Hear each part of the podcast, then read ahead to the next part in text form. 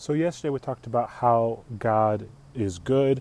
We talked about Noah. We talked about how we need to be able to show the people who've gone before us with respect, even when they no longer deserve it, uh, even when they've kind of lost their will to live. We still want to show them respect um, because we wouldn't able we couldn't get to where we are today without them. So that's very important that we continue to make sure that we treat our our the ones that gone before us with some respect. We try to cover them when they are laying open um, and naked, in this case, because Noah was naked. But so we're going to move forward from the story of, of Noah and his drunkenness, and we're going to move further down into um, Genesis, where we go into the story of the Tower of Babel. Now, many of you have heard this story many times before. For those of you who haven't, we'll just quick recap. Um, the nation, because all the descendants came from Noah, uh, everyone is speaking the same language. There's no there's no difference. Uh, and with that, you have uh, this one descendant. His name is Nimrod. He is a mighty hunter. He is strong. He is very gregarious. He is very um, he's he's very uh, charismatic. He's able to pull everyone together. He's able to say, "Let's build a tower that reaches up to the heavens, so that way we can be on the same level of God and communicate and talk to God. And so they all go and do that. Now, one of the things that we don't get in our Bible, in the Protestant uh, American Bible, but it is said in the Hebrew or Jewish tradition, is basically we go from one extreme to the next. So in the days of Noah, everyone did what was right in their own eyes. Everyone put themselves, everyone put people in front of doing anything that they were supposed to do. So the whole point is they focused on themselves and being like God by saying that they are the most important thing, that they are the greatest thing, and they basically sinned by trying to usurp God's laws because they want to do their own thing. In this story, in the Tower of Babel, we go the complete opposite. They're actually so focused on the task of not doing what they did before, of doing something together, building something together, that they actually built this tower super tall they made bricks, and what happens is that when these bricks would, if if they get so high and they're building this tower, and someone falls off with the brick, um, they actually, the guy would die. They would mourn more for the brick loss, and it would take like a week just to get the brick from the ground up to the top of the tower. They would mourn more over the brick loss than they would over the the person. And if the person died, they basically would just take their bones, take their body, put them into the structure of the Tower of Babel, and they it was put to good use. So the whole point was it, it took the humanity out of people and it made them seem like objects, made them seem more like tools, and less like the um, chosen, the special people that God has made us in His image and His likeness.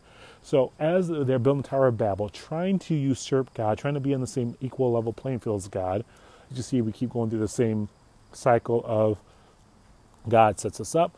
We then want to be like God. God then has to knock us out and say, You cannot be like me. Not in that way. You cannot be equal with me. You can be like me as a son, as like a father, but you can't be like me as a um, as God to God, because um, you can't be God because I made you.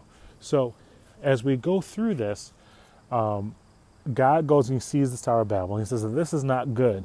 And in fact, he says, says one thing that actually scares me one of the most, and he says that see all these people together with one language and with one thought, and when they are together, when they are united, there is nothing that can be withheld from them. Um, and so, what God decides to do is He decides to scatter the languages, um, scatter the people, make it so they can't communicate with each other, and they naturally then are going to um, go off into different tribes because they are going to go by people who actually speak their language. Um, because that's who they can communicate with. So, how do we see God's goodness in all of this?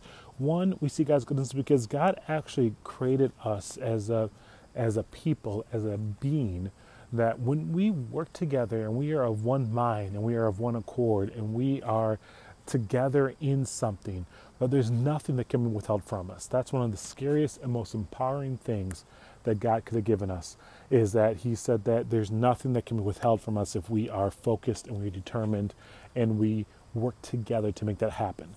Um, that is a huge bolster um, for that. That's a good thing that God put into us so we can be a part of that. The other thing is that God did not destroy humanity. Basically, as He started over and He pulled and He built this, He allowed this humanity to grow and build and to have dominion and to take dominion over all the earth. What ends up happening is that we end up getting so puffed up in our head that we want to usurp God. We want to go um, against God. And God is basically saying, hey, this is not good. And He has every right to destroy us because in, in the kingdom, if you try to usurp the king's authority, that's treason. That is a that that is punishable by death. And the question is, you know, that that's why when we sin, basically what we're saying is we're, we are going against the law. We're breaking the law. We are, in a sense, trying to say that our law, what we want to do, is actually more important and, and better for us than what God has set us up as. And that, in and of itself, is treason because we are putting ourselves in the place of God. And so, what, what he's saying is that in the end, all of this, you guys could, I have every right to kill you. I have every right for you guys to die because you guys are committing treason against me. But instead of doing this, I'm going to create a different way. And he does that by creating different languages. He does that by having the people divide up into smaller groups. Even then, these groups, as we can see, and as we look through history, some of these groups have done some amazing and powerful things, some great and some evil and terrible. But as we go through and as we look at what is going on, we can see that God's goodness wasn't was so that we did not get destroyed, was so that we uh, did not die like He could have done. It was to just kind of direct us and stir us and wants us to spread across the earth instead of trying to build up to heaven, realizing that if we spread across the earth, we can actually bring heaven down and and through us allow God to communicate with each other and with the world and be able to get His will done. Um, I'm just so grateful that God has not given up on me yet. And I'm grateful that He has not given up on you yet. If you believe that God has done with you, He's given up on you, I'm going to tell you He is not. You can always go back. You can always serve Him. You can always learn and remind yourself and understand that God is good and He's so good that He's made a way for you to always come back to Him and for Him to be able to use you wherever you're at. As long as you're willing to surrender, as long as you're willing to go after Him. And by doing that, by making His name great, you're going to find a life that is so much better and so much more fulfilling because it's filled with His purpose that He has for us. So, um, that's my thoughts on the Tower of Babel. Uh, tomorrow we're going to be talking about Abram and that's going to be a whole bunch of series in of itself. So go through all of Abram's story after story after story about God has shown the goodness to him. So uh, thanks so much for listening, and I will see you guys in the next episode.